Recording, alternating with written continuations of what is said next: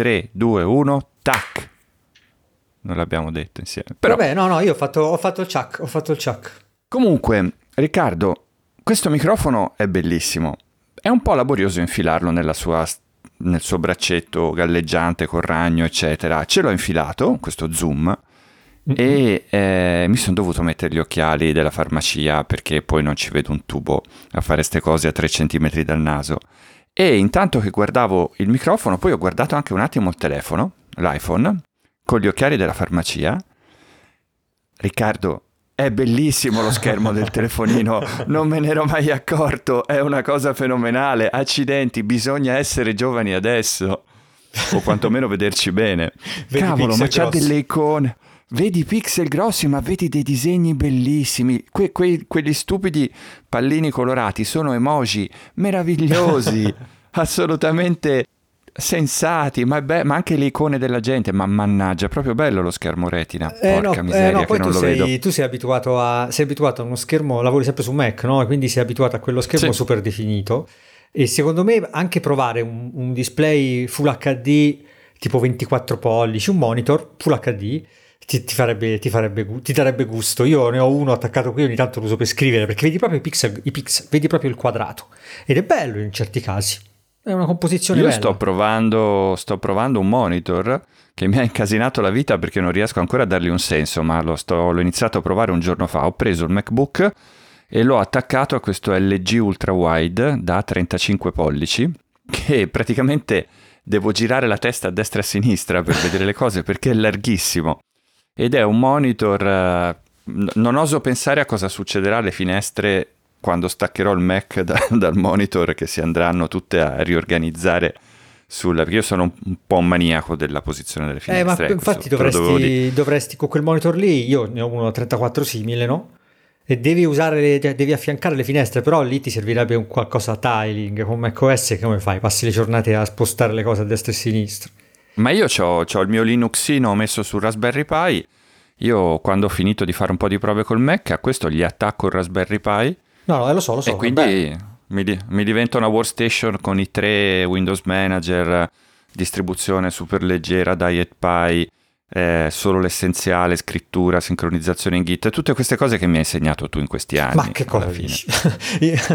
Comunque quello è bello, verticale. Se tu hai modo di metterlo in verticale, diventa un pannello strano, eh, che ti, un po' curvo, no? che ti fa tipo un effetto, un effetto tipo... Banana. Sai, sai cosa sembra? Diventa uno di, quel, tipo di, quei, di, quegli, di quei mega, mega specchietti dei, dei tram o degli autobus, non so se ci ho mai fatto caso, hanno questi specchietti che sono gigantissimi e diventa un, sì, però quelli, un effetto. Quelli sono convessi, non sono concavi. Eh, vabbè, Tendono vabbè, vabbè. A... Eh, lo, so, lo so, però diventa divertente se lo metti in verticale. Io un pochetto l'ho tenuto. No, invece io mi sono, mi sono fatto mandare perché mh, mm, mi sto. Questo non lo sai. Allora, a me dà un po' fastidio utilizzare il portatile agganciato al, um, al monitor come workstation fissa. Questo monitor lo devo provare per bene, devo fare una recensione abbastanza strutturata, ma in realtà io cerco di sovrapporre le recensioni e ehm, st- mi deve arrivare, devo provare anche un um, Mac mini M1 che non avevo ah, toccato ah, ah. e che sono molto curioso poi perché sono tanti anni ormai che lavoro con i portatili. Ho provato il MacBook Pro 13 M1 e ero curioso di provare il fisso perché invece è un po' che non provo fissi e così ho colto l'occasione, l'ho chiesto proprio in concomitanza con il discorso della del monitor, perché questi lo sai sono apparecchi che ti danno in prova per due settimane, poi se li ripigliano giustamente e quindi devi riuscire a ottimizzare un po' i tempi col portatile, secondo me era un po', un po sprecato come, come, cosa. Poi Ma mi funziona male col scusa, portatile. Dai, ha trovato la scusa per provare. Ha trovato la scusa, no? lungo discorso che ha trovato, tanto poi tagliamo tutto, che ce frega. No, sono belli i monitor. Eh, il monitor, il, il monitor è, è, più importante di, di, di, tantissime cose. Io pure lo dico sempre quando l'ho provati, cioè è è un investimento veramente che a parte ti, ti dura anni, ma è più importante del, come la tastiera, come la trackpad, sono, sono, sono, cose più importanti della RAM, del processore, no? Uno pensa a fare tante eh cose, certo. ma in realtà è quello. Che... Ma sono come le, le, casse dello stereo, sono più importanti dello stereo le casse, eh certo. Eh sì, cioè sì delle, certo, certo. delle casse che fanno schifo, suonerà tutto male, anche se c'è uno stereo ultramontano.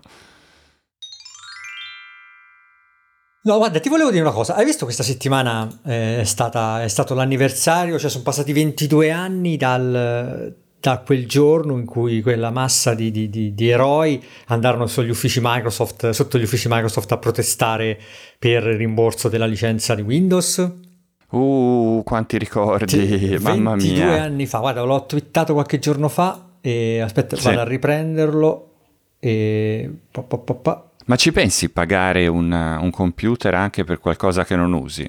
Windows Refound Day Eccolo qua, il 15 febbraio 99 andarono queste persone fuori con i cartelli a, a, davanti a Microsoft con i pinguini attaccati, con i pinguini pupazzi, no? i maglietti di Linux e cose varie, andarono a protestare davanti a... Ma tu l'hai seguito? Te lo ricordi? Ti ricordi? L'hai seguito in diretta questa mm, storia? No, no, non l'ho seguita in diretta, penso che a Bolmer sarebbe venuto un infarto se avesse visto co- cosa poi la Microsoft ah, sarebbe sì, diventata sì, sì. con il suo successore. E, e, e loro non, non, insomma Microsoft non accettò nulla perché ovviamente era un giorno lavorativo, ta ta ta. però ecco te lo dico perché stamattina ho scoperto un altro un sito italiano che io non conoscevo che eh, si chiama sistemainoperativo.it ed è praticamente il, il payoff dice questo hai comprato un nuovo PC e hai pagato la licenza Windows ma non hai intenzione di usarlo chiedi rimborso del sistema inoperativo e c'è scritto in base al produttore qual è la, la procedura prevista per, per, farlo. Tipo HP non è prevista una procedura di rimborso. Lenovo non è prevista una procedura di rimborso. Dell non è prevista una procedura di rimborso. Ottimo invece Asus e Acer che hanno una, una procedura di rimborso semplice e insomma pubblica. Ma quanto, quanto, ti rimborsano? Dai 9 ai 65 euro a seconda della versione. Ok. E c'è anche Apple per caso? No, Apple, Apple, no, Apple non puoi farlo perché Apple non... Se tu, cioè, se tu vuoi tenere il computer devi eh, in breve accettare anche macOS. Se non lo vuoi fai il reso. Cioè tu puoi semplicemente fare il reso dicendo non voglio accettare e fare il reso. Su, su Windows no, perché Windows il problema è che ti dice tu puoi, tu puoi rifiutare questa cosa. Eh, Windows, Windows, era la questione, era l'antitrust, non era, era, cioè gli avevano detto non puoi obbligare la gente a usarlo perché sei il sistema dominante. No, ma oltre a quello eh, la, c'è la licenza che si chiama quella, la licenza EULA, no? Eh, detta in italiano, che ti dice che se tu non puoi accettare, cioè se tu non vuoi accettarla, puoi richiedere il rimborso.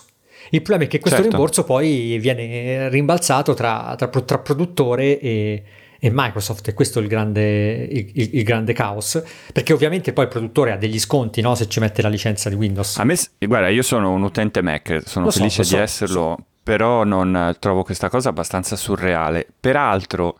Uh, credo che mh, mm, ci sia un discorso anche antico, se vuoi, sulla maturità di Linux come sistema desktop che è abbastanza fuorviante perché cioè, tu, in piccola parte anch'io con Raspberry Pi, eccetera, facciamo anche delle scelte, dei tentativi abbastanza eh, borderline, al limite, perché la tecnologia ce lo consente, ma in realtà Linux te lo installi come se installeresti Windows certo. e ci vai via tranquillo. Forse l'unica vera grande mancanza che deve avere un po' più di capacità Excel, perché poi alla fine secondo me la killer application del, della diffusione, killer nel senso contrario, nel senso che ammazza un po' la diffusione, è che ti manca Excel e Google ha fatto tantissimo, tant'è che ti segnalo che nel frattempo Google è diventato il secondo sistema operativo al mondo col Chromebook, ha superato macOS. Oh, guarda, io usavo i Chromebook da... sono stato uno dei primi veramente in Italia a farlo. Se guardi, ho fatto, rec- so, ho fatto so. recensioni nel 2000, 2009, 2008, quando li compravo in America, me li facevo portare da un'amica che faceva, veniva in Italia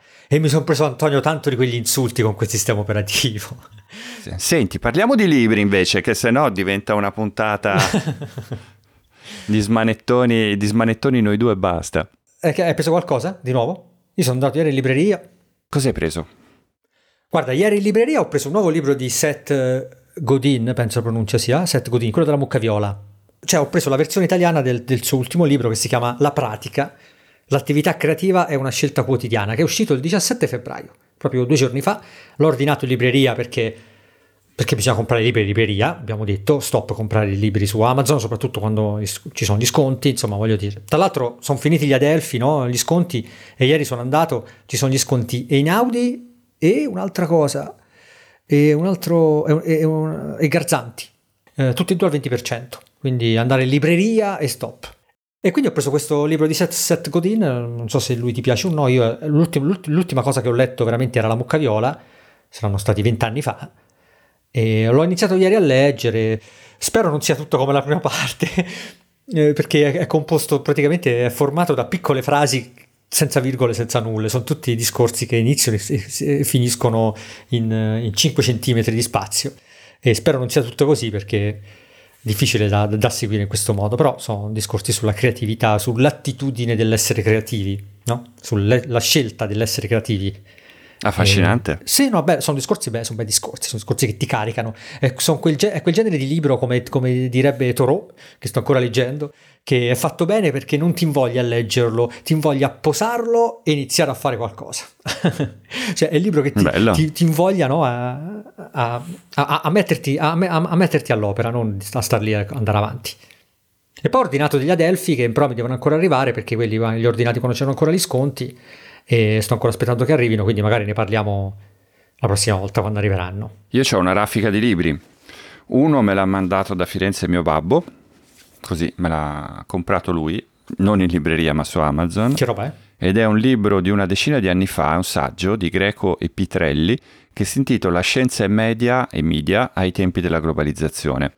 È un libro che tratta il rapporto fra um, divulgazione, sostanzialmente narrazione della scienza, uh, in, uh, nell'epoca, questo è un libro del 2009 mi sembra, quindi nell'epoca in cui cominciano a nascere i nuovi media, l'internet, mm-hmm. la diffusione anche abbastanza incontrollata. Poi un'amica mi ha mandato il suo self-publishing, lei è un'amica molto brava e questo non è un self-publishing propriamente, è una cosa diversa perché c'è questa sorta di piccola casa editrice online creata da agenti letterari bravi che pubblica i romanzi in attesa che vengano comprati dalle case editrici.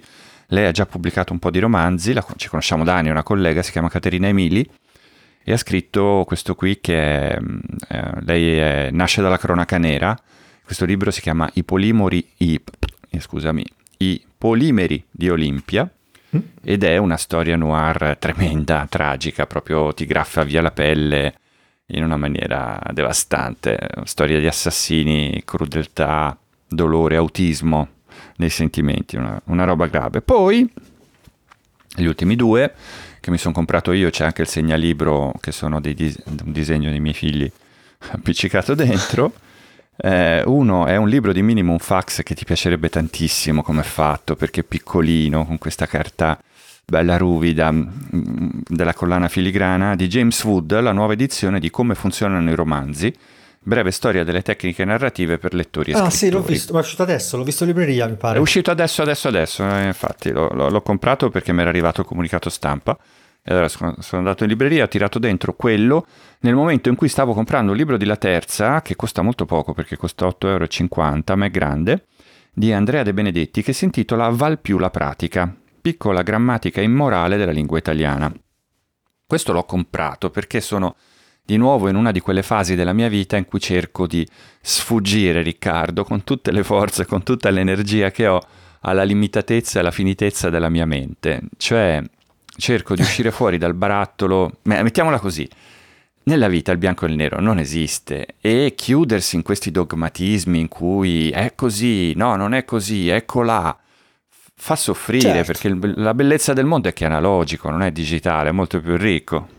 In questo caso il tema è quello dei, della grammatica, la grammatica con la G minuscola, la normalissima grammatica che i grammatici studiano e che ci insegnano a scuola per imparare a leggere e a scrivere e che poi quando diventiamo adulti ci sono i grammar nazi da una parte e i grammar hippie da quell'altra, non so se si dice così cioè ci sono queste due idee che la grammatica debba essere assolutamente prescrittiva, dare gli ordini. Eh, si dice macchina per scrivere, non macchina da scrivere, perché è uno sbaglio. Oppure ci sono quelli, per, la, quelli per i quali la grammatica è descrittiva, cioè semplicemente la fotografia di come parlano le persone e il modo con cui parlano e scrivono le persone è un modo che serve all'espressività, per cui ci sono quelli bravi a esprimersi anche se non rispettano le regole, che scrivono delle cose strane, il libro che citavi te, no? con le frasi di 5 centimetri, eh, viola le regole della grammatica, ma lo fa perché chi, chi ha scritto ci ha messo un'intenzione e quell'intenzione la realizza sovvertendo le regole, insomma, descritt- eh, prescrittiva o descrittiva. E invece io sto cercando di uscire fuori da questa dicotomia e di dire, ma no ragazzi, la vita è diversa, il prescrittivismo è anche descrittivo, il descrittivismo è anche prescrittivo, insomma, poi diamoci una calmata e cerchiamo di godercela questa grammatica perché nostra amica non è una, una nemica del, delle persone che parlano. Usciamo dalla logica del libro cuore dei bambini che studiano la grammatica in terza elementare eh, e si pigliano meno 20, anzi ti dirò, io ho fatto una scuola pubblica e poi sono andato in una scuola privata a fare eh, in collegio, proprio letteralmente in collegio, per motivi che sarebbe troppo lungo raccontare qui. E il primo giorno di prima media, in realtà il secondo, perché mia mamma non aveva capito gli orari e io il primo giorno di scuola me lo sono perso, sono arrivato direttamente il secondo e mi sono beccato subito un cazziatone senza sapere perché. E oltretutto quelli di quella scuola si conoscevano tutti già dalle elementari, perché era una scuola che aveva anche le elementari. Hanno fatto il primo compito di grammatica a sorpresa, una roba difficilissima, io in quinta elementare non avevo fatto niente del genere, mi ricordo ancora toglievano un punto errore e ho preso tipo meno 10 perché devo aver fatto un pasticcio di proporzioni bibliche. Sono tornato a casa con questo foglio in blu, meno 10, che non avevo neanche capito se era tanto o se era poco, perché 10 mi pareva tanto, oltretutto, invece mi ero stato stroncato malamente. Diciamo, sono partito un po' in, in, in salita, ecco, mettiamola così. Ma ti servono anche come ripasso questi libri o, o, perché ti dimentichi semplicemente di certe cose perché ti, ti trascina l, l, quello che fai, poi tu passi le giornate a, davanti, a, davanti, alle parole, insomma, questo è il fatto, no? No, io sono, um, grazie anche a questo esploit del secondo giorno di prima media, prima B, eh, sono una persona mh, mm, tendenzialmente poco consapevole delle regole, vado a orecchio, e come tutte le persone che vado orecchio, paradossalmente tendo a essere un prescrittivista, perché le cose mi stonano e quando mi stonano punto il ditino guarda chi non si scrive così, perché fondamentalmente me la ricordo e, e, e, quando ti ricordi qualche cosa, se qualcuno la fa in modo diverso ti dà fastidio, no? Cioè è come mh, mm, quando hai studiato le scale della musica blues, se uno fa una scala diversa dici no, è sbagliata, sì, eh, sì, perché certo. senti che suona male. E nel 90% dei casi subito... ragione, hai ragione, eh? cioè è, è, brutto dirlo, eh, dovresti, sono discorsi che devi tenere per te, questo è il fatto, però so, spesso hai ragione. No, poi arriva, poi arriva, il genio che invece la fa diversa, ma va bene che lui la faccia così e andremo tutti avanti. anni. eh, quello è il problema. Su questo tipo di libri sono rinfrescanti perché in realtà ti fanno dei ragionamenti intorno alla parola, intorno al modo di scrivere, no? non sono un ripasso operativo delle regole della grammatica, però ti fanno capire che senso ha. Mi ripeti come si chiama perché interessa, mi interessa, non mi ricordo. Val più la pratica, cioè vale più la pratica. Io ho uno, uno, uno, bello che mi è piaciuto su questo genere, ne ho parlato tante volte in passato, è Come non scrivere di, di Claudio Giunta, che è un, un, un, uomo che apprezzo per tante cose che fa. Però eh, io, io, tornando sul discorso che tu hai appena detto, eh, ah, io ecco, anche io ho spesso questa, questa, questa voglia no, di eh, giusto o sbagliato sì no, su, su, come accostare le parole, su come mettere in mezzo le parole, anche da un punto di vista proprio matematico, eh, informatico quasi, che ti viene voglia di dire ok, ma se io prendo queste, faccio un array con tutte le, le parole più usate e le mischio, cosa ne esce, no? E da questo punto di vista sono sempre affascinato da, dalla lingua inglese, perché riescono con tre, tre, tre slang, tre, tre cose, no? a, a dire qualcosa, molto più velocemente di noi. Non pensi? Tipo l'altro giorno su Reddit c'era uno che, cioè, ho visto una, c'era una di queste dirette su Reddit, no? E l'altro giorno c'era uno che, c'era un ragazzo che aveva tirato fuori uno screenshot a queste dirette e c'era scritto eh, Found this walking dog. Quattro parole. E c'era eh, la foto di un computer e, e, praticamente questo camminando aveva trovato, aveva trovato un PC che era un sì, vecchio sì, portando Mac, il cane a spasso credo un vecchio Mac. Mac. ecco ma vedi tu già per dirlo in italiano portando il cane a spasso ho comprato un vecchio Mac cioè quello found this walking dog bellissimo non, non sono d'accordo però ti capisco perché quel tipo di mh, mm, stringatezza che poi c'è un modo dotto e presuntuoso di dirlo in italiano che è concinnitas è una cosa che noi abbiamo conosciuto all'epoca degli antichi romani. I romani erano fantastici per fare questo tipo di grandi sintesi e gli inglesi, gli anglosassoni proprio, in qualche modo amano queste sintesi perché hanno questo approccio da ingegneri eh, dell'universo, gli piacerebbe avere questo approccio da ingegneri dell'universo, si sono sentiti nell'Ottocento, all'inizio del Novecento, anche i continuatori dell'impero romano culturalmente, erano molto ispirati. No? La più grande opera sulla fine dell'impero romano è stata scritta da uno storico inglese e, e hanno questo, um, questo desiderio di vedere il mondo senza sfumature ma con delle grandi sintesi. poi con il neopragmatismo degli americani, che però è molto influenzato anche dai tedeschi, e con eh, successivamente, molto successivamente, la nascita dell'informatica, quindi la possibilità di avere questa linguistica che si sovrappone al digitale, eh, è nata secondo me una fascinazione completamente differente che porta la parola ad essere quasi automatica, no? la sintesi. Pensa che eh, in realtà le, le, la, ne avevamo già parlato una volta, la, l, dietro questo c'è una grande sintesi nelle idee, ma c'è una grande asciugatura sì, sì, sì, del, lessicale, della, della, della, profondità delle parole. Inve- cioè, riesci a fotografare dei concetti, ma togli. sono come dei JPEG le, queste sintesi, nel senso sono lossi, si perdono informazioni, si perdono tante informazioni. Invece, come diceva, non mi ricordo se Carlo V o Filippo II, che era quello dell'impero su cui non tramonta mai il sole e che quindi parlava svariate lingue perché arrivava in Italia, in Spagna, in America, di qua e di là, eh, diciamo parecchio tempo addietro. Eh, diceva che lui usava le lingue del suo impero in modo diverso, il tedesco era per comandare i soldati, il francese era per scrivere le poesie eh, e l'italiano era invece lo spagnolo non so per cosa, per la messa, la religione, boh, la filosofia, l'italiano era per le donne, insomma se, le sto dicendo male, però il senso è che l'italiano era una lingua eh, ling- eh, lunga, dolce, arrotolata, piena di vocali, di coppie eufoniche, di, di scivolamenti che non portano assolutamente alla sintesi. E a noi ci piace la sintesi perché l'informatica è fatta di sintesi e ci piace anche la sintesi perché quei maledetti che hanno fatto la codifica prima di Unicode, pensa che sfiga l'italiano e le altre lingue europee. La codifica ASCII, ASCII è stata fatta senza le lettere accentate dagli americani. E lì ci ha creato problemi per un bel po'. Un mondo di gente che scrive con l'apostrofo anziché l'accento. E poi lo step successivo è stato che con Unicode sono andati ben oltre il bersaglio e ci hanno messo dentro anche il Klingon, per capirsi eh, i caratteri cinesi e giapponesi. E, e, e, noi poverini che avevamo il nostro mondo fatto di qualche letterina accentata, eh, abbiamo sbagliato le tastiere dei computer completamente. Sai che le abbiamo sbagliate, no? Vero? E soprattutto in Italia, perché abbiamo fatto le lettere accentate ciascuna accentata diversa, invece avremmo dovuto fare i due tasti con gli accenti grave e acuto e poi tenere le, le, le, le vocali normali, a quel punto bastava pigiare tasto acuto E e veniva la E. Eh, tasto acuto, tasto grave E e Vabbè, veniva il ne. Fa, come si fa nella tastiera internazionale? O in quella spagnola. E cioè il nostro problema è che abbiamo fatto una tastiera del piffero con troppi tasti dedicati alle lettere accentate. A me questa cosa mi, mi dà un fastidio ogni volta eh, che tocco eh, una perché, tastiera. Perché scusa non, non, passi alla tastiera internazionale? Te lo dico da, da, da, da quando ti conosco, che devi uscire dal layout ISO e, e andare sull'ANSI internazionale. Così provi anche le tastiere meccaniche comunque sei fuori dal, da questa costrizione. Ma perché, perché poi quando non, non, mi compro più computer in Italia eh, non ne provo più no, uno in Italia perché me lo manderebbero la tastiera, la tastiera sbagliata. Puoi scegliere la tastiera internazionale anche se lo prendi. Sì, ma non per i test dei computer però.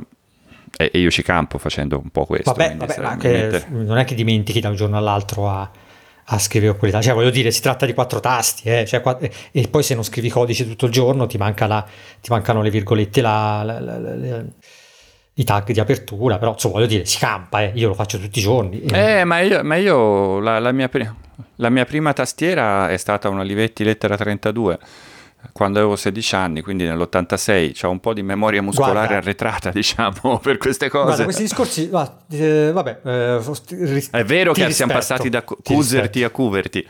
Ma no, no, è che sono pigro, non sì, ho esatto, voglia di no, uscire esatto, dalla mia zona di comfort. È la scusa che, fa, che hanno tutti. Eh, poi più, più, più, li butti davanti, come parlo in continuazione con persone, anche ieri ho parlato con un collega che mi, mi chiedeva consiglio su una tastiera e l'ho detto guarda, esci però dall'idea di volerle comprare con layout ISO, perché non, non ne fa, non, noi non siamo nessuno, devi capirlo, e quindi devi usare quella internazionale che ti apre un mondo e poi se si tratta di scrivere, tanto non è che guardi i tasti mentre scrivi, vai a memoria, no, quindi no. che cosa ti interessa se là c'è scritto, se c'è il cancelletto che in realtà fa la E per dirti, cioè vai così, poi non scrivi tantissimo codice, e no, ma perché, ma io, vabbè, tutte scuse, lo so. Lo so, eh, scusa, non volevo interrompere il tuo discorso molto profondo su, sul, sul, sulla scioltezza. Il mio monolitico monologo sul, sulla scioltezza. Eh, però guarda, io sono d'accordo, tu sai ovviamente che sono d'accordo con te quando vai così a fondo, eh, però... Come un sasso. Però, mm. però, io credo anche questo. Online continuare a fissarsi su, cioè dipende sempre qual è il tuo obiettivo, no? Però continuare a fissarsi su testi lunghi scritti in quel modo, e non, non scritti in quel modo, ce ne fossero scritti in quel modo, però per dire continuare a, a, a proporre un certo tipo di scrittura online, anche per il nostro lavoro, è come eh, darsi come, come Tafazzi, no? Ti ricordi che faceva Tafazzi? Mi ricordo, eh, mi ricordo. Eh, eh, io penso proprio che sia così, perché tanto nessuno online legge. Eh, ness- cioè il, la, la, Ma questo, la no, questo, non lo so. Eh. Guarda, la percentuale è bassissima, Antonio. Cioè, dipende sempre da quello che devi fare. Se devi scrivere una newsletter per i tuoi iscritti, per i tuoi appassionati, eh, d'accordo, le persone lo leggeranno. Se tu devi fare il tuo libro, eh, le persone lo leggeranno. Ma se tu devi scrivere un articolo, una recensione, se riesci a condensarla in 100 parole anziché in, uh, in, mille cose dicendo dettagli e tutto il resto, però tu riesci a condensarla là, non è la stessa cosa che c'entra. Ah no, in questo senso sì, però... cioè per leggere leggiamo di più, anche la polemica che c'è adesso, hai visto con Google, i giornali, che Facebook che li ha esclusi, eccetera. Eh, c'ha un, una falsa partenza, e cioè che i giornali stiano perdendo. In realtà i giornali sono molto più letti adesso che non prima, molto molto molto più letti online. Il problema è che sono letti nella parte gratuita, non in quella a pagamento. E non c'è versi che siano letti in quella pagamento certo. perché sono andati avanti 15 anni a mettere fuori sul sito le cose a gratis, non è che poi all'improvviso dici adesso pagate. Ma anche perché non ti danno nulla di più in quella a pagamento. Ti obbligano, prima cosa, a... Sbagli... sono sbagliati i formati. È scomodissimo. È scomodo, è scomodo. Nessuno, mai, nessuno, ha mai avuto la voglia di dire no, guarda, investiamo qualcosino per fe- tirare fuori un formato che sia comodo da leggere sugli reader. Eh, l'ha fatto Google con AMP, però l'ha no, fatto no, sugli reader, dico, sugli reader, sugli reader che tu, come fa, come fa eh, Amazon per i fumetti, ha trovato un sistema meraviglioso su, su Kindle, che tu praticamente eh, hai una vignetta a, a schermata, no? E poi premendo sì. vai avanti tac, tac, tac, vignetta per vignetta, pezzo per pezzo. Chiaro, non è come avere un, un, un, un pezzo di è carta. È fatto automaticamente dall'intelligenza artificiale, però, però carino, funziona. Funziona, è carino sì. ed è, un modo, è l'unico modo per leggere i fumetti su Kindle, perché altrimenti devi avere una 4 che non ti, praticamente non ti costringe a fare lo zoom e, e è, una, è, un'altra storia. Eh, ma, ma, infatti me li leggo sul, sull'iPad. Esatto, esatto. ma però sull'iPad con la, con la retroilluminazione è un'altra cosa, cioè non, non puoi sì, pretendere... Fai anche fatica. Non puoi pretendere che uno si mette là e si fa l'abbonamento al, al Sole 24 Ore e si spara al, l'articolone e lo legge pure. Magari lo fa perché vuole avere accesso a quelle info, però pre- pretendere che quello si mette là e che la massa si metta là a leggere quel pippone davanti al monitor è possibile secondo me. Cioè, un, Senti, ma parlando, parlando, di pipponi, parlando di pipponi, mh? Mi stavo Ma scaldando cosa sta succedendo? questa cosa. no, perché ci stiamo dimenticando di una cosa, di Clubhouse. Cosa sta succedendo? Cosa io sono dire? uscito. Ma perché cosa, io sono cosa entrato, ti ho fatto entrare e sono uscito. Lo so, tra l'altro io quella mattina che tu mi hai detto sono uscito, insomma, sto mandato la lettera, io avevo ipotizzato tutto il nostro piano di sbarco su Clubhouse. Eh, di eh ma magari ci si rientra, ci rientro come ospite, però hanno suonato. Ma puoi, puoi aspettare un attimo che... Eh, mi sono... Aspetta un attimo. Vai, vai. Io sono uscito da sono uscito da Clubhouse per un motivo molto semplice, che ho sbagliato all'inizio e gli ho caricato tutta la mia rubrica, quella vera, quella di lavoro, quello dove ho 3500 contatti, tutti schedati per benino, eccetera. Ho fatto uno sbaglio veramente eh, da dilettante, anche perché loro non sono WhatsApp che ha bisogno di quella rubrica e anche se sappiamo che poi Facebook quella rubrica la usa per fare i suoi grafi, eccetera, non sono Telegram, sono un'azienda che in teoria avrebbe semplicemente bisogno che tu gli dicessi le persone da invitare e lui te le trova. Cioè, insomma, è stato un meccanismo scorretto. Ci ho pensato un po', mi sono reso conto che anche il dibattito su questo tema non, non arrivava e allora sono uscito. Basta, ho detto, se ci rientro, ci rientro mettendolo in una rubrica con solo Topolino, Paperino e Pippo mi faccio un altro numero su un altro telefono. Uh, intanto, sai, mi sono arrivati i libri, i due Adelphi che ho preso. Wow, wow. E, e, e, uno, sai cos'è? Te lo dico subito, così chiudiamo il discorso di prima. Centuria. di Giorgio Manganelli, ah. che sono i romanzi quelli brevi, mi pare 100, 100 parole a... Sono sì, 100... sì, sì, sì, sì. È, un, è un classicone quasi dimenticato peraltro, come quasi tutti gli autori di, di Adelphi. Wow, con dietro la, la, la, la prefazione di Calvino, e l'ho preso proprio per questo motivo, per, per asciugare. E l'altro, già che ci sono, al di là delle parole, che è il primo Animalia, non so se ci sia mai passato, di Adelphi, che è quel mega mostro da saranno sì, sì, 600 cioè, non l'ho mai comprato ma so cos'è 678 pagine vabbè no no però scorre bene ho letto l'estratto e vola vabbè ma com'è che siamo andati a finire? Ah sì, che sono uscito da Clubhouse. Invece te Clubhouse che volevi fare? Io Clubhouse no, volevo fare una diretta con... Cioè, ogni tanto... Io non l'ho mai usato in realtà, eh, cioè non so come si fa. Però volevo tipo, parliamo di Tilde. Io non voglio, non voglio abbandonarlo perché io ho sempre eh, lasciato perdere mm, i social, no? Non ho la pagina Facebook. Neanche io. Eh sì, esatto, cioè, ma eh, io sono passato, cioè quelli della mia epoca, eh, diciamo, mi ricordo quando è stato lanciato Facebook, no? E scelsi di non andarci perché mi, mi era sempre sembrato una, una, una cavolata, una cosa per, per, quale motivo io devo eh, perdere tempo a chiacchier- chiacchiericciare così. Però devo dire che per questioni lavorative, chi lo ha fatto, chi ha curato la community su Facebook ai miei tempi, e poi magari è uscito dopo, negli ultimi anni, quando è entrata la massa e via dicendo, chi ha fatto quello si è trovato comunque con una community da centinaia e centinaia e centinaia, migliaia e migliaia e migliaia di utenti. E sono utenti che poi nel tempo si è spostato da una parte all'altra. Ok, Facebook era il male, ce ne siamo accorti adesso, cioè ce ne siamo accorti da qualche anno realmente, negli ultimi dieci anni mettiamo, però nei primi dieci eh, era sempre lui chi è riuscito a, a, a, farsi una fine base là lo ha sfruttato anche a livello economico e lo ha sfruttato per quello che bisogna, che bisogna usarlo, secondo me. E non voglio commettere lo stesso errore con Clubhouse, che per il momento non ho ancora trovato il modo, però se esplode e io mi trovo magari a trovare a capire come fare per, per usarlo, faccio qualcosa che mi interessa, una cosa in testa ce l'ho per usarlo, però non so come si fa, forse deve, andare, deve arrivare su Android per fare quella cosa che dico io, perché si tratterebbe di usarlo con delle API, no? Comunque con un modo che per fare in modo che tu non debba essere là davanti per aprire una stanza per farlo. Ripeto, è vero che, che da una parte è sbagliato, cioè è, è sicuramente è qualcosa di, di negativo e di cattivo come dici tu. Però è anche vero che bisogna un po' sfruttarle tutte queste ore, tutte queste ore che abbiamo, tutta questa vita che abbiamo dedicato a, a queste cose. Ma sai che quello che pensavo, tu sei ancora giovane, sei un ragazzino, c'hai tutti quei capelli.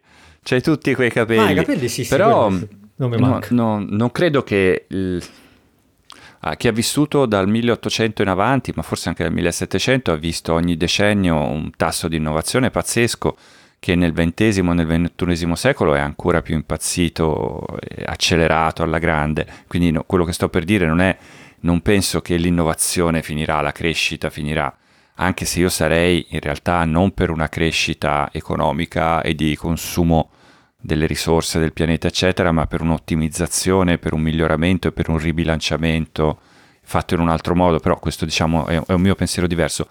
Que- quello che mi rendo conto è che da giornalista non è che mi rimangano poi così tanti cicli da vedere, eh? perché quando c'hai 50 anni di tendenze che ne sì, durano 10 sì, ne puoi esatto. vedere ancora un paio. Per, perché, e perché non cavalcarle? Soprattutto se hai l'esperienza per vederle prima degli altri, perché poi ovviamente con il tuo... Forse la, la, cosa che mi dicevi te delle cripto intese come in un altro modo, mi devi spiegare perché, perché non me l'hai spiegato. Perché questo ragazzo, ora mi rivolgo a, a voi gentili ascoltatori e cari ascoltatrici, questo ragazzo mi manda i messaggini all'11 di sera dicendo compra questo, e io, che, che cos'è questo? Poi costa 40 dollari, ma perché lo devo comprare? Poi ti spiego, eh, spiegamelo, non ora però... Il dominio.crypto... E ora ce lo, dollo dire che poi ce lo comprano, il tuo e il mio il, ce lo rubano. Il mio l'ho comprato eh. alla fine, sai? Sono riuscito a comprarlo. Sì, sì, sì. No, no, 40 dollari ed è mio per sempre. Cioè, io ho comprato il token per l'utilizzo del Ma io non so dominio. neanche come si fa a comprare il token e dove si mette, capito? Io, e se anche lo metto da qualche parte, me ne dimentico. Io infatti ti ho detto, compralo e zitto. Cioè, compra questo costo sul link che ti ho mandato, stop. Poi, visto che è libero, poi eh, se ne parlerà fra 5-6 anni. Va bene, se ne parlerà fra 5-6 anni. Dai, facciamo così. Quando Tilde sarà la sesta stagione se ne parla. Guarda, questa cosa è come, poi per carità, magari um, fra tre giorni ci sarà un altro, un'altra pandemia e tutto crollerà, crollerà e ci sarà eh, Biden che farà una mega un, un, qualcosa che tutto scoppierà, oppure semplicemente un qualcosina da fuori, da là fuori, a proposito di, che poi magari parliamo un attimo di, non so se ieri sera hai visto lo sbarco su Marte, yeah. qui fantastico, poi no. c'erano due milioni di, di c'erano due milioni di, di, di, utenti live quando io ho smesso di guardarlo su YouTube, e infatti avevano problemi di streaming, eh? Ogni tanto saltava. Cioè, io poi l'ho visto metà, perché a un certo punto poi sono crollato. Ho detto, devo andare a leggere Tarzan. B- basta. Ah, sei, sei, a buon punto con Tarzan. Che meraviglia, Antonio Tarzan. Mi hai veramente, mi hai veramente colpito. Cioè, mi hai proprio dato il modo di. di, di... No, sono ancora lì, sono ancora quasi all'inizio. Sono un quarto del libro, così, perché poi lo metto in mezzo a tutte le altre cose che sto portando avanti. E... Però bellissimo. Cioè, è... E poi è crudo. Hai visto quanto è crudo? Eh sì. Era anche un'epoca in cui a parte la correttezza politica, diciamo, c'era di fondo un rapporto con la vita un pochino più, più diretto. Lo sai una cosa che a me ha stupito moltissimo, perché questo disastro, questa pandemia eh, ha portato un numero di morti strepitose. Eh, in America ha accorciato la durata della vita di un anno in media no? come statisticamente, per dire l'impatto, più morti che durante la seconda guerra mondiale, tutto quello che vuoi. Io poi sono, fra parentesi, molto arrabbiato con il precedente, l'attuale governo e anche quello della Lombardia, visto che abito in Lombardia, perché la smettessero di fare le campagne sulla vaccinazione per convincere chi non si vuole vaccinare, che è come mettere i cartelloni ricordati di bere due bicchieri d'acqua che ti fa bene in mezzo al deserto, ma te dammi l'acqua che poi la bevo, vaccinami, che io non ti dico di no, non si riesce a vaccinarsi. E questi fanno le campagne per quelli che non si vogliono vaccinare, ma sono matti. Negli anni 60, fine anni 50, inizio anni 60, mi è capitato di leggere un po' di riviste dell'epoca di aviazione, JP4, queste cose qui, ora non era JP4 che non c'era ancora probabilmente. E ehm, che sono carine, ma io sono appassionato di volo e c'erano anche molti aspetti del militare. Nelle pagine iniziali c'era tutta una recapitolazione del mese anche di chi era morto e ogni mese morivano due o tre piloti militari perché cascavano gli aerei, era pericoloso, gli F-104 erano pericolosi. Cioè c'era un tasso di mortalità mostruoso, con una popolazione di 50 milioni di abitanti, chiaramente se ti, te ne morivano 25 in un anno non è che fosse sta, sta tragedia epidemica, a parte ovviamente il, il dramma delle famiglie e dei singoli che muoiono.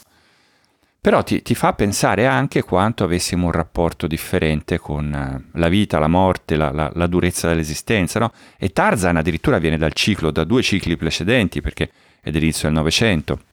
Quindi è proprio di un'epoca in cui la vita e la morte avevano un valore, un'aspettativa completamente differente. Ora la, la generazione, la, come si chiama? La X Generation è molto morbidona, è molto timorosa, è, mo, è molto salviamo tu. Cioè i cartoni animati finiscono sempre bene, ma a dei livelli che, che, poi la prima volta che un bambino esce per strada un, un, amichetto gli dice oh, quello lì gli viene l'esaurimento nervoso perché non ha gli strumenti culturali per processare una cosa del genere. C'era un'altra cosa che mi era venuta in mente mentre parlavi, ma adesso mi è passata, maledizione. Che ti volevo... Ah no, che sto... Tra le letture che sto facendo, eh, perché sono andato al mercatino, vado spesso ai mercatini, ho trovato uno di questi librelli, sai, RPA da edicola di Kant, su Kant. Tutta l'analisi de- del lavoro di Kant, ta ta ta ta ta. E cavolo, cioè lo sto leggendo la mattina, e ovviamente una pagina a mattina, perché poi... e, e pensavo, ma questa roba uno dovrebbe leggerla a 20 anni, a 18 anni, a 17 anni. E io credo che sia, sia, veramente necessario che quella roba venga letta a quell'età. Io non l'ho letta a quell'età. Non l'ho letta nemmeno dopo, io la sto leggendo adesso, tra l'altro. Eh, cavolo, voglio proprio dire a tutti quelli che hanno 18, 17 anni, 18 anni, oppure ai genitori che, che, hanno figli piccoli, fateli leggere questa roba da giovani, anche se magari il lavoro è diverso, se, cioè, se fate un'altra cosa, se vivete in un altro contesto, se quello fa un istituto tecnico, se il vostro figlio fa un'altra scuola, cioè voglio dire. Secondo me sì, e secondo me vale anche ehm, avere dei maestri di vita, lo uso l'espressione in modo totalmente ambiguo, che ti sappiano offrire una minima contestualizzazione utile e proporre la lettura giusta in originale, non in manuale, perché poi se le leggi nei manuali non valgano nulla queste cose. E il problema del calarli nella vita è fondamentale perché io nel collegio di cui sopra, se hai tenuto la parte in cui parlavo della mia, infa- della mia adolescenza passata in collegio, chi nella boarding school, chi lo sa, nel collegio di qui sopra c'era, ehm, io sempre ho fatto il classico, ho sempre avvertito la mancanza di un aggancio con la vita reale, perché poi i problemi che ti venivano proposti dalla filosofia e dalla storia, quando te hai 16-17 anni, che pensi alle ragazze, al Commodore 64, al motorino, alla Fiorentina, e, e, di nuovo alle ragazze, un altro paio di volte alle ragazze, e poi di nuovo al computer nel mio caso. La Battistuta, io c'avevo Antonioni, altro che Battistuta. Cioè, pensi a tutto il mondo lì, que- que- quelle cose che potresti tirare fuori da quella filosofia, in realtà sei ancora troppo giovane per succhiarle, no? C'è però un modo per portare questo tipo di cultura e di sapienza, anche perché questo qui si inserisce nell'idea che noi, più che imparare a fare le cose praticamente, che va bene fare le cose praticamente, vanno imparate a fare le cose praticamente, non teoricamente, però bisogna che impariamo anche il senso delle cose. Le cose bisogna, come te mi consigli Linux, mi dice Antonio, fai, parti da zero e aggiungi un pezzettino alla volta di quello sì, che ti serve imparando come si fa. Sì, sì. E la filoso- no, è solo per dire, la filosofia in quel modo entra nella vita, ti apre. Guarda, e anche, anche poi, sì, ti apre, però voglio, quello che voglio dire, il messaggio iniziale era che... Mh, mm, poi tra l'altro c'è anche l'opposto e adesso mi collego ad una cosa che mi ricorda quello che hai detto prima il messaggio che voglio dire, insomma, se c'è qualcuno della mia età, della nostra età, là in ascolto con i bambini, con i ragazzi, insomma, eh, insistete un po' per questo, fa, trovate il modo di fargli arrivare questa roba perché altrimenti lo fate, lo mettete in giro, cioè lo lasciate, lo fate il deploy. senza, senza le, le, giuste librerie, no? proprio per dirla così. Eh, fate, lo, lo, mandate nel mondo senza, con, che, con una partenza che, di parecchi parecchi minuti eh, ritardo rispetto, rispetto, ad altri, semplicemente per, questa, per queste scelte. No? Eh, sono cose è bellissima questa avanti. immagine senza le librerie giuste, è fantastica. Però senti, sei... c'è anche l'opposto, c'è anche l'opposto. E, e sai chi, chi, ti cito per, per, per citare l'opposto? Francesco Totti. Ora tu dirai come oh, Francesco Totti. Francesco Totti. Ora, a me no, piace molto Totti. Esatto, guarda, no, io non, alla premessa non sono né laziale né romanista, perché l'altro giorno ho pubblicato un video su una tastiera che era bianca e celeste e mi hanno insultato su YouTube in tutti i modi. ah, lo sapevo che eri laziale, sei di Roma e sei laziale. Allora, prima cosa io non so né laziale né romanista, so tifo Fiorentina e per carità. Però ora ho detto Totti e ho mostrato la tastiera della Lazio così siete contenti tutti e due, no? No, perché in settimana ho visto su Amazon Prime mi chiamo Francesco Totti, che è un documentario su, uh, su Totti. Sì, sì, sì. Ed è bellissimo, cavolo. È bellissimo perché? È bello come è fatto, secondo me. È fatto. È, è, è un documentario crudo, e, però addolcito, no? che ti dà col, con la musica giusta. C'è la, tutta la scena finale dell'ultimo giorno del, in cui gioca con tutta la canzone di Baglioni che parte a palla e lui che urla, questi accordi maggiori. È tutto.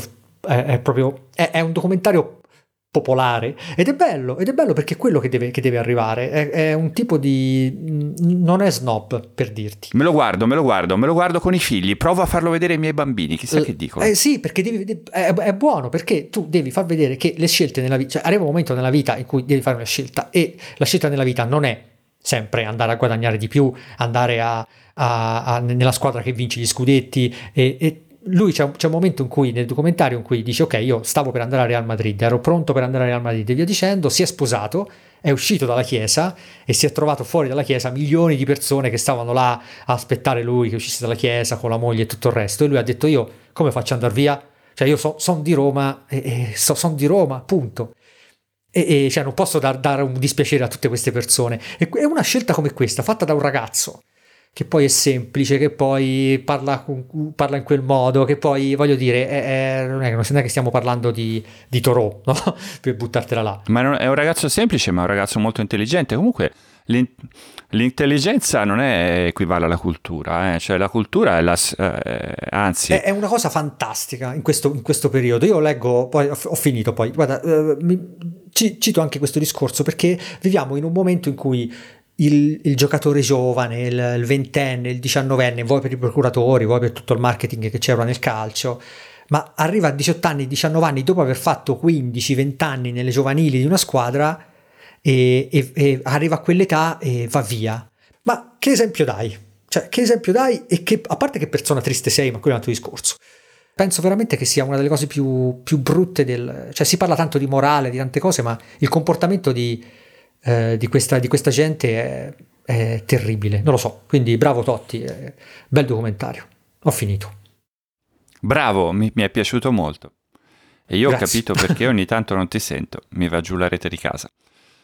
La, mm, non lo so perché il calcio non lo seguo tanto, però il senso di quello che dici è vero e, e, e nel mio ricordo da, da, ragazzino quando a scuola di calcio se ne parlava eh, mi è sembrato che la, mm, l'onore che era importante per un, rag- per un maschietto è fondamentale nella costruzione del sé mentre cresce, anche per una femmina però io sono maschio quindi posso parlare del mio tipo di percorso il senso dell'onore anche nei campioni del calcio, che poi sono campioni, quindi esempi, eh, è legato alla, alla coerenza.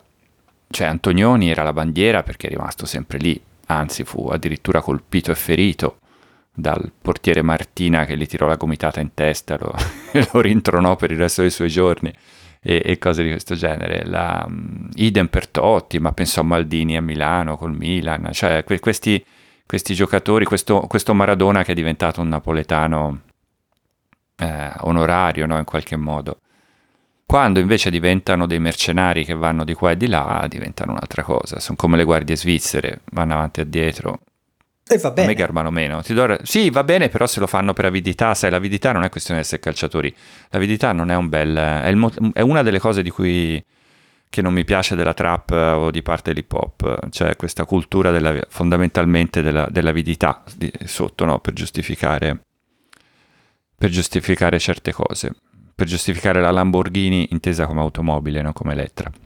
Io sono convinto che è giusto cercare sempre ambizioni, cioè io sono il primo a, a, a, ad essere, a, volere il successo, cioè a essere disposto a, dar, dar fastidio per, per, arrivare dove voglio arrivare, cioè per fare quello che voglio, è tutta la vita che lo faccio, però, però c'è un'età per farlo. E, e, la riconoscenza è la prima cosa, secondo me, da, da, da, da, mettere nel mondo. Cioè, la prima cosa che devi far vedere, che devi, che devi dare, è la riconoscenza. Punto. Poi passeranno gli anni, nel tempo, una volta chiarito questo, puoi andare nel Real Madrid e fare quello che ti pare. Eh, o possiamo anche cercare di uscire da questo schema e trovare un modo più ampio, come per la grammatica prescrittivista e descrittivista. Senti ragazzo, un'ora 30 e due minuti, credo che tu sia un Chiudiamo. paio di minuti sopra di me perché hai, reg- hai fatto iniziare la registrazione prima. No, questa volta la chiudo io la puntata, l'altra volta l'hai chiusa tu e la chiudo io. Vai, chiudi. Bella per voi. Bravo.